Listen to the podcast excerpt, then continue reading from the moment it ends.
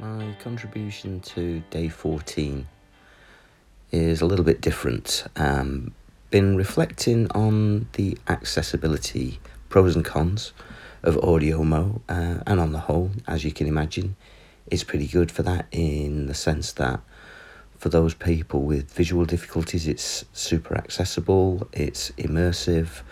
it encourages even for those people without uh, accessibility challenges them to live in their imagination, use um, that phrase, the theatre of the mind, to bring situations to life, uh, which is fantastic. However, um,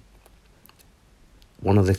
conversations that people have is how it compares to video, and video is um, massively used uh, compared to audio alone. However, uh, there's one aspect to that which uh, makes it more accessible for people with auditory challenge, um, and that's captions and subtitles. And reflecting on some of the comments made by a colleague of mine who who looks after accessibility for Microsoft in, in the UK and Europe, as he's pondering on a lot of the social